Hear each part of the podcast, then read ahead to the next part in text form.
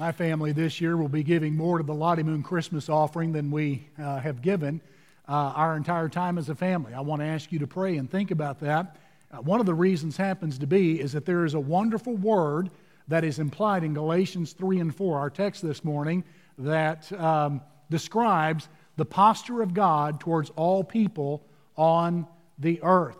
I heard about this father that um, uh, was celebrating, uh, helping to celebrate the birth of his son, and uh, not the birth, but the birthday. And he gave him a card. And the card read like this This year, I'm going to give you 365 gifts. I'm going to give you an hour after supper every night to spend with me any way you would like to. We will go where you want to go. We will talk about whatever you want to talk about, and we will play with whatever you want to play with or about. And every day he kept that commitment, except when he was out of town. And then the next year he renewed it to him. Ladies and gentlemen, I love stories like that because they demonstrate the posture of God and his desire towards every person in the world. And that is God wants to be everyone's father. Now you say, wait a minute, isn't God everyone's father? No, no, he really isn't. That doesn't happen until you embrace Jesus Christ as Lord and Savior. But once you embrace Jesus Christ as Lord and Savior in a serious personal faith commitment, God becomes Father. And that is why Jesus came. This morning begins a series of messages on He came for us, how the birth of Christ changes everything. Now, in this text, Galatians chapter 3, beginning in verse 23, on down to chapter 4, verse 7, you really don't find the word Father mentioned at all to describe God. But the actions are clearly there. And in fact, in this text, the Apostle Paul speaks of the faith and our walk with Jesus Christ in household domestic terms to explain that Christ came to make God our Father. Now look at some of these terms. Verse number 24. Therefore, the law was our pedagogos, our tutor or our guardian. It says there, to bring us to Christ. And that was a member of the household. I will explain later. And then verse number 27. For as many as you of you that were baptized into Christ have put on Christ. Well, there's the pedagogos in verse 24. That's a guardian in the household that uh, manages a child from about the age six through the adolescent years. And then in verse number 27, there's clothing.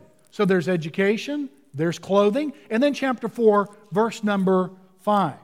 To redeem those who were under the law, that we might receive the adoption as sons. Women too. Uh, the sons were favored in those families, and when Jesus Christ comes into a light, there's an adoption that transpires, and men and women are elevated to the level of first century sons and beyond. This is family and domestic and household language to explain that Jesus Christ came in order to transform us into the children of God, and God the Father transformed from judge into the Father of those who have embraced Jesus Christ as Savior. Now, Galatians 4 4 is the summary verse of this text. Look there. But when the fullness of time had come, God sent forth his Son, born of a woman, born under the law. It was the right time when Jesus Christ came, and we may look at that one day. But the point is, is that Jesus was born of a woman. That means that the Son of God, who was a disembodied spirit, came and was born of a woman, and in his birth, he took on a human body to redeem us, to pay a price, to be a ransom. And so there is a vital, very serious, utmost, of utmost importance connection between Bethlehem and Calvary. When Jesus Christ was born, he embraced a human body that he did not have before his birth. He was God, disembodied spirit. But when he took on a body in Bethlehem, he took on a body that could do what other humans do, namely die.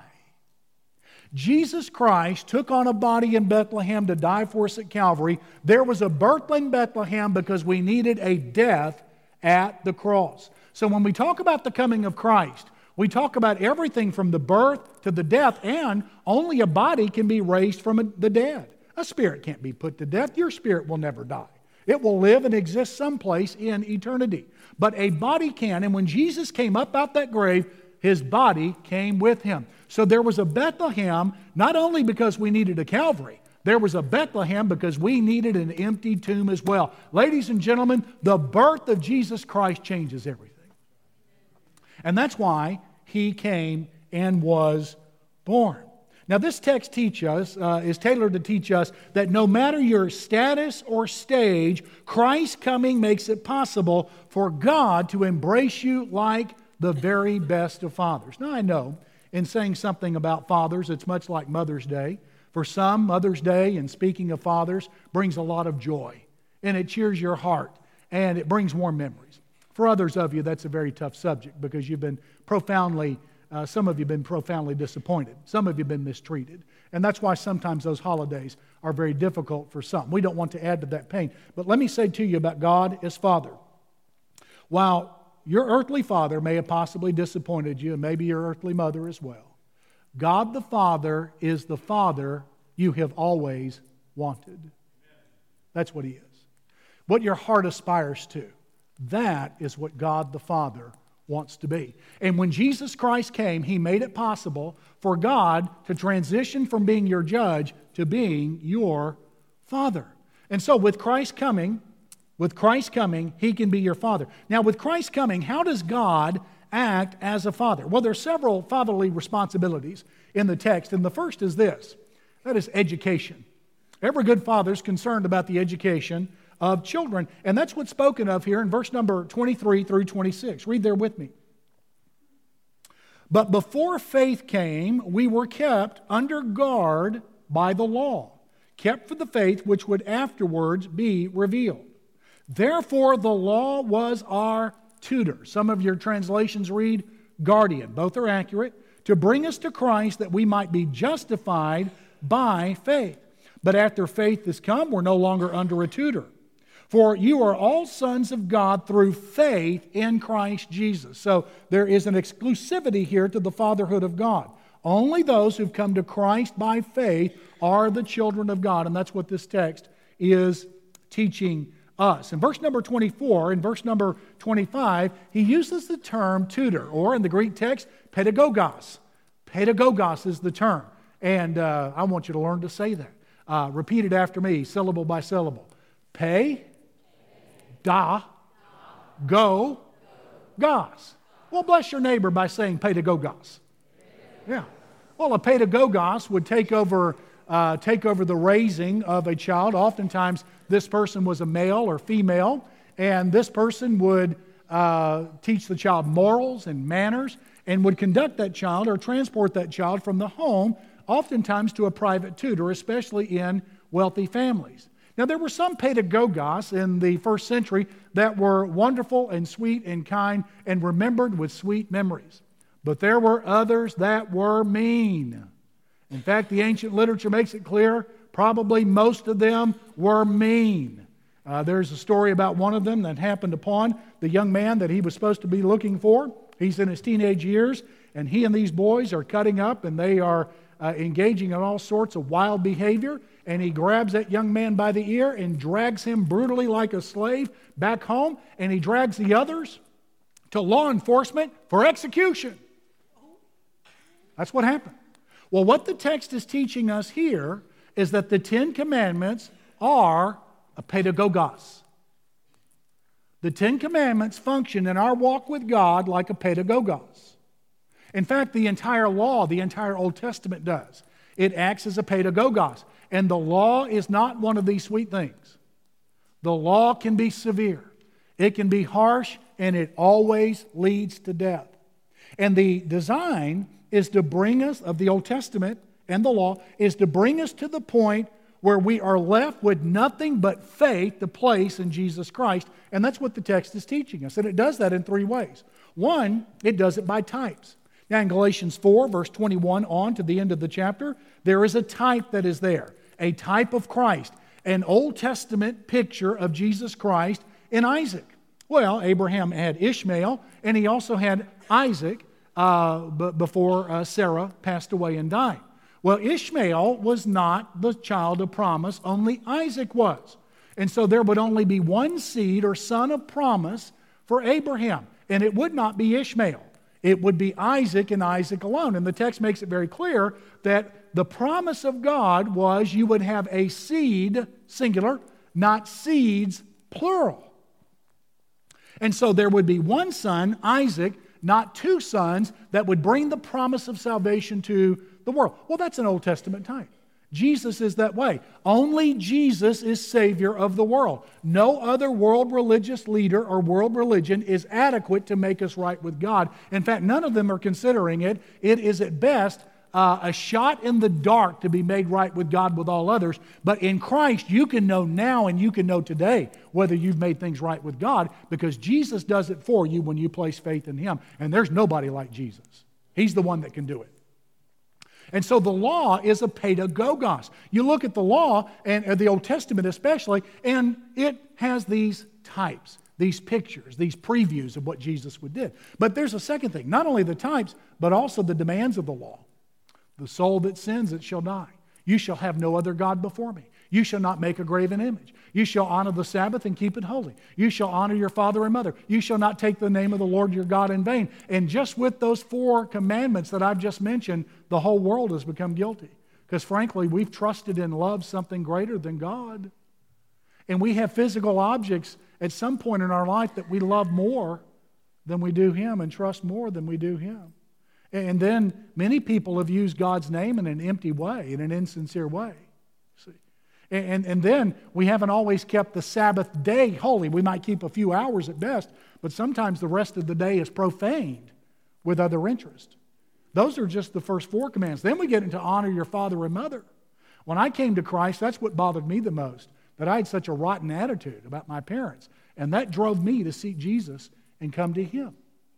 And so, what is to happen and transpire is that we're to cry out to God after looking at the law, like Paul did in chapter 2, verse 19. Look there with me. He said, For I through the law died to the law that I might live to God. And that's the whole function of the law. It kills our hope, it kills a sense of self righteousness, it kills self confidence in being made right with God. And that's what the law does. It gives us the knowledge of our own sin that we might be left with nothing but faith in Christ to make us right with God. So the types and then the demands and then the promises of the law. Oh, there's some wonderful promises to the law. Uh, look at chapter 3, verse 6. Just as Abraham believed God and it was accounted to him for righteousness. The, the law makes promises. It has pictures or types, it has demands, and then it has these promises. Even in the law, even in the Old Testament, we know that we can be made right with God just like Abraham. And Abraham was made right with God before there ever was a law for him to obey. Because he came how many years before the law? He came 400 years before the law ever came to be, about give or take a few years. And so, even before there were a Ten Commandments to obey, even before the law in the Old Testament were written down for God's people to read, Abraham was made right with God because you're not made right with God by obeying the law, but by coming to God by faith. And so, Abraham was made right with God. Well, that's what the law, that's what the Old Testament does. It's a pedagogos. It's severe, it can be harsh, but it is given by God with a specific intention and a specific design. And when Jesus Christ died at the cross, he made it possible for the law, for the Old Testament to be nothing more than a pedagogos to lead us to faith in Jesus Christ. Listen, church, Jesus has been born, Jesus has bled, Jesus is alive again from the dead. There is someone to trust better than yourself. You can place your faith in Christ today. Now, John G. Paton was a great missionary to the New Hebrides Islands, and he was translating the New Testament into the language of the people there, and they did not have a word for faith. And he struggled mightily when he came to that dominant New Testament concept. And one day, somebody came out uh, came into his, uh, his office there in the New Hebrides where uh, he was working on the translation and struggling with the word faith and believe. And uh, the fellow came out of the field after working and he sat down in a chair and propped his feet up in another chair. And he said, I'm so tired, I've got to rest all of my weight on these chairs. And there was the idea. He said, What's the word for that? He said, Word for what? Rest your entire weight. And he gave him the word, and that became the word for faith in that translation of the New Testament. When you come to Jesus Christ, you rest your entire weight on him. You rest your guilt on Him, your hope of eternity, and every, every bit of your life on Jesus Christ. You stake everything you've got that He is true and He is the living way. You rest everything on Him. And you know, you can do that today. Many around you have done that today. When I'm finished preaching, we will sing a song and we're going to invite you to come to Christ. We'll have staff here, and there at that moment, you can rest your entire weight on Jesus Christ. And by the way, sweet child of God, if you know Him, I want to encourage you do that every day anyway. But that's how you get started with Him. And so, God the Father can become your Father because Christ has come. And the first responsibility He takes care of is this education. But there's a second, and that is clothing. That's what He does. Now, it's important to be clothed in Christ because that improves greatly our status before God. There are so many, however, even today, that may struggle because they have felt the pain of rejection. I know of one woman who lived with a fellow, and that relationship broke up after her son was born. He didn't want anything to do with the boy. And then she married another, and then married another. And I remember talking with her one day, and she was sorrowful. She was ready for a change in life. And she said to me, She said, You know something? I just want someone to love me. I just want someone to love me. You know that thirst you feel in your heart for love? God put it there. He's trying to lead you to Himself. I just want someone to love me. You know, we all want that. And we like to be congratulated, in fact. Um, I, uh, you may be, you're probably just like me. Uh, I appreciate nice things people say to me. I do. And the, the problem is, is that oftentimes we don't remember those nice things people say to us as well as we remember the unkind and harsh things people say to us, don't we? Most of our memories are the harsh things. I remember years ago, I was a uh, camp pastor for some youth camps. I did it for three summers, and over that time, I guess about 6,000 campers came, and we were evaluated by every kid and every counselor, and we had to review those every week. They would actually go through our director, and he would give to us whatever evaluations we needed to read. So in three summers, I was evaluated 6,000 times. And you know something? They were all sweet, except for one. I don't remember the nice things any of them said. 5,999 effusive compliments, and I don't remember one. But I remember the one that was harsh and ugly. Said David Mills is the most arrogant person I've ever heard. It came from a church in Dallas that a few years ago was expelled by the Baptist General Convention of Texas, by the way.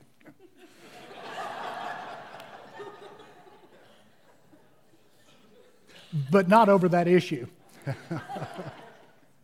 but we remember the things that are said to us that are harsh. And in fact, some of those bad memories you've got are like taking hot barbed wire and pulling it across your stomach.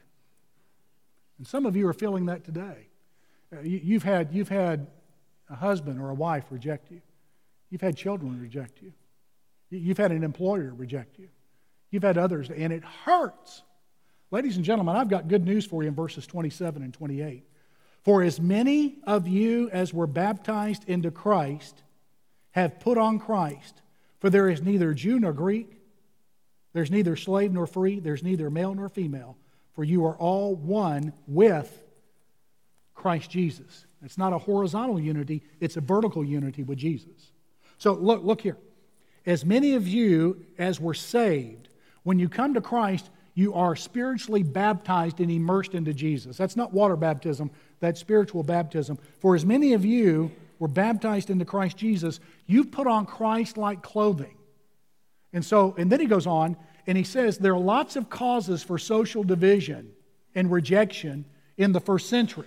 One of those might be that you're a Greek or a slave or, or a female. But when you come to Jesus Christ, all of those social considerations of rejection, causes of rejection are eliminated, and you become one with Jesus Christ. Listen, when you come to Jesus Christ, because Christ has come, He's made it possible by His body going through Bethlehem and the cross and the resurrection. Because of that, you're able to be made one with Him. When you come to Christ, or when you came to Christ, what God did is that He unified you and integrated you into Jesus Christ. You are not alone.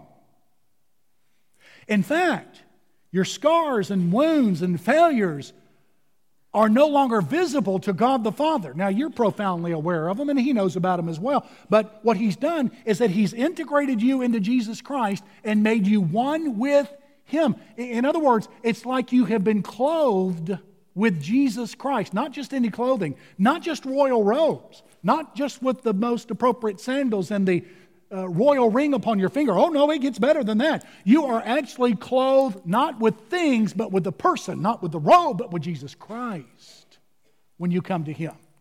And because Christ has done what He's done, because He has come, you are able then to wear Him as your clothing. And that's how you appear before Jesus Christ. Oh, my soul, I know you're painfully aware of your failure, of your embarrassing moments, of, of the struggles that you've got. But I've got to say, whenever you come before God, all of that is eliminated. And He views you much like He does Jesus Christ. And so I appear before God because I know Him. I appear before God as Jesus does. And I possess what He possesses. His past is mine.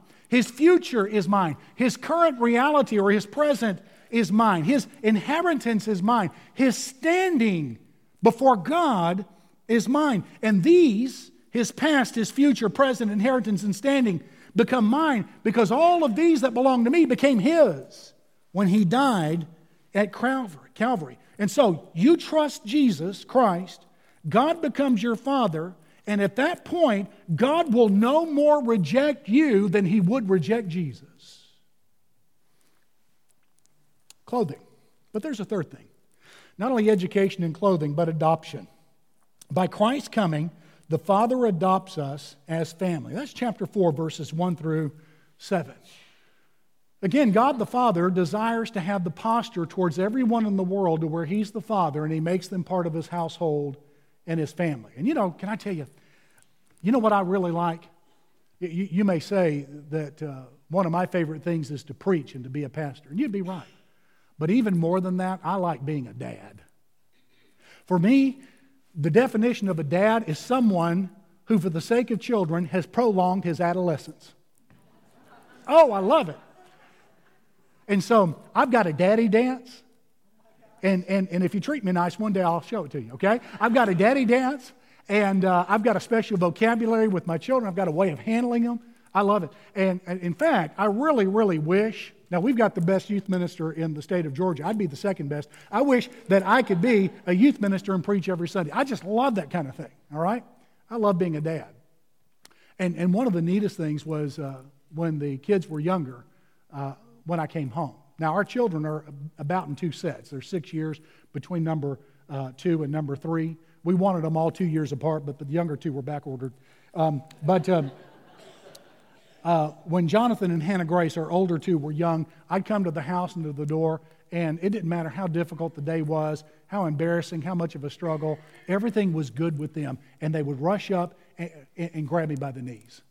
And they would, they would cheer and they would celebrate and use the word daddy, daddy, daddy, daddy, daddy, daddy is home.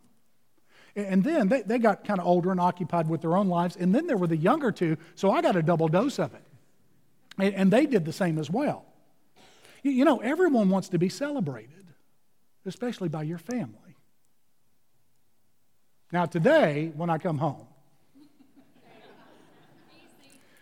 do you have any money? Um, let's see, what else do I hear? Do you have any money? Did you get my text? Oh, I hate that one. and then finally, uh, did you bring home Chick fil A? That's what I get. But everyone wants to be celebrated. Do you know something? That is God the Father's posture towards us. Now, that's what my children have done for me, but now we have flipped it. If I'm sitting in my recliner and one of the children walks into the house You know what we say? Jonathan walks in. Jojo! I celebrate him, and others do too. Hannah Grace walks in. Hannah Grace! Sarah Kate walks in. Sarah Kate! Luke walks in. Walks in. Everyone duck!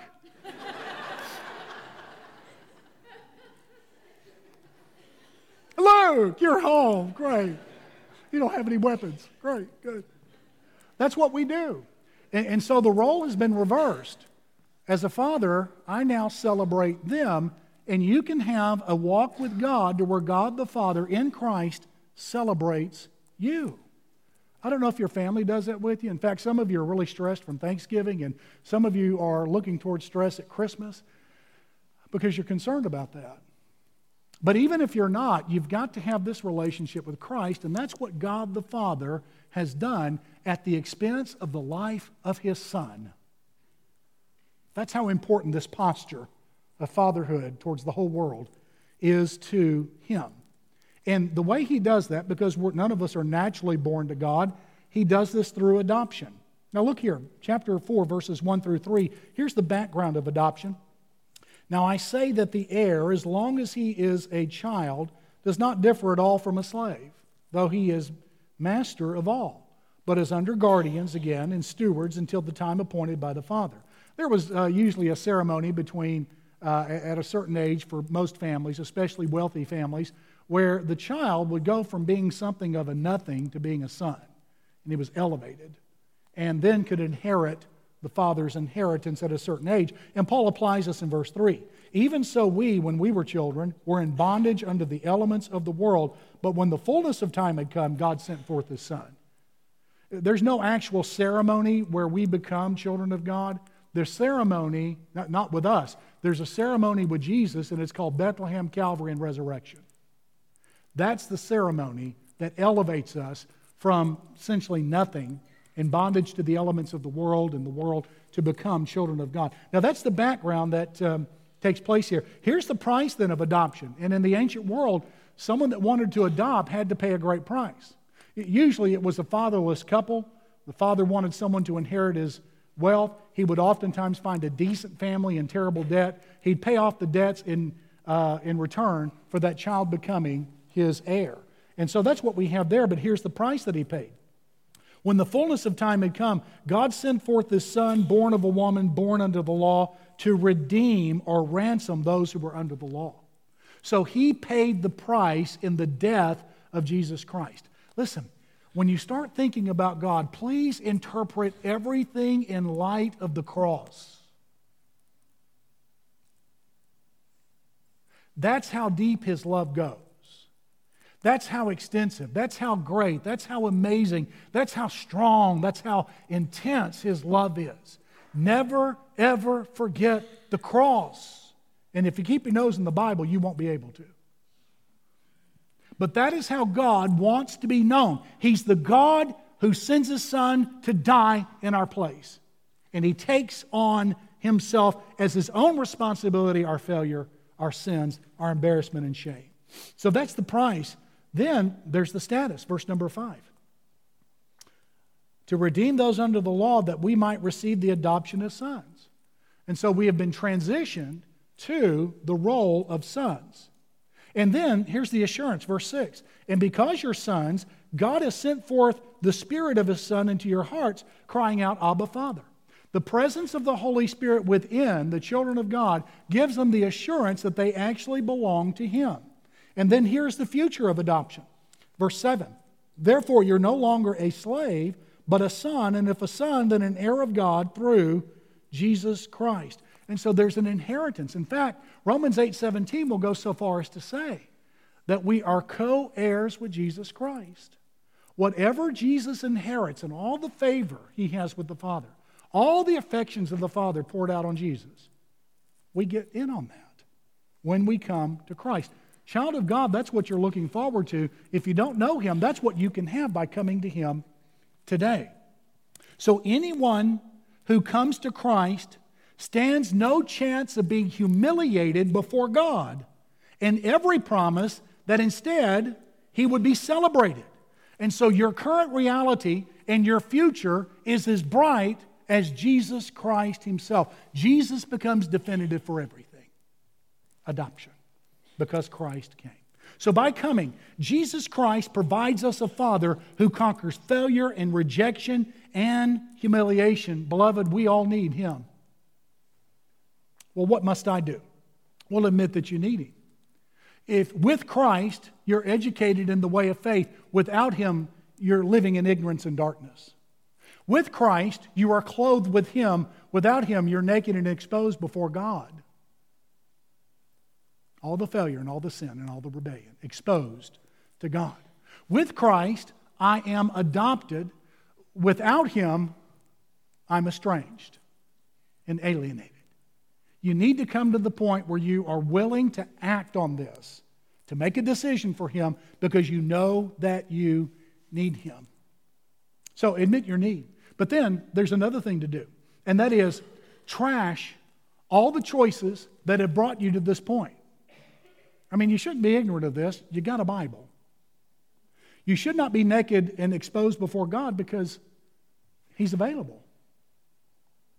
See? And then you shouldn't be estranged because He's willing to adopt, He's paid the price. Listen, if, if you don't know Christ today, that's on you. That's not on Him. He's done everything necessary. And you've got to come to the point where you trash all of those choices that have brought you to the point where you've resisted maybe an arrogance or fear or pride or something. I don't know what it is, but you trash that. You, in your heart, reject every bit of that.